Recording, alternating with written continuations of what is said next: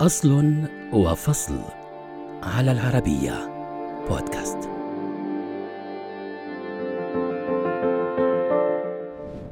غير اختراع الأسمنت الصناعي وجه المدن وأدخلها في سباق التطاول في البنيان لكنه لم يجلب لصاحبه لا الحظ ولا الشهرة بل اتهم بالسرقة وواجه معاناة كبيرة فما قصته؟ عرف العالم أشكالاً بدائية من الأسمنت كان أقدمها قبل نحو 12 مليون عام وطورت الحضارات القديمة الخليط المستخدم للبناء وكان أساساً للهندسة الإنشائية.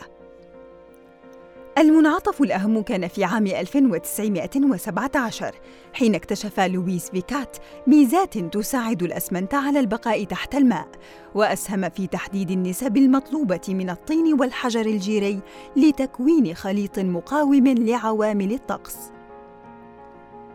تم تقدير هذا الاكتشاف وحفر اسم لويس على برج إيفل تكريماً له.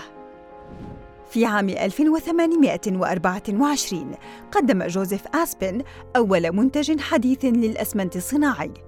فكر آسبن في استخدام خلطة الأسمنت التي كانت معروفة لدى الرومان سابقاً وأجرى عليها بعض التحسينات.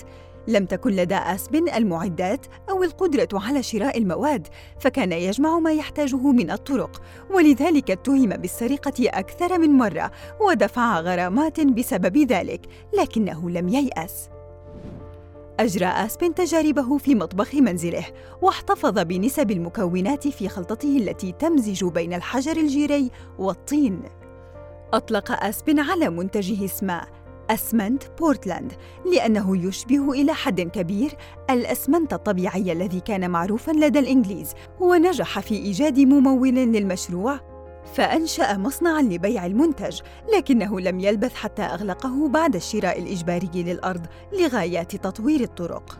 انتقل المصنع لموقع آخر وأداره ابنه ويليام، ثم أنتج معا نموذجاً بمواصفات أعلى، لكن المصنع تكبد ديوناً كثيرة. للخروج من المأزق، أعلن جوزيف أن ويليام ترك العمل وأن المصنع غير مسؤول عن ديونه. ورغم ميزات المنتج كان الأسمنت الطبيعي أكثر رواجاً ولم يتم الاعتراف بأهميته حتى عام 1824 النموذج الأكثر حداثة جاء بإمضاء إسحاق جونسون عام 1845 وهو مزيج من الطباشير والطين صنع في درجات حرارة عالية. مع تطور الأفران المستخدمة وصل الأسمنت الصناعي إلى شكله الحديث الذي أسس للنهضة العمرانية الحديثة.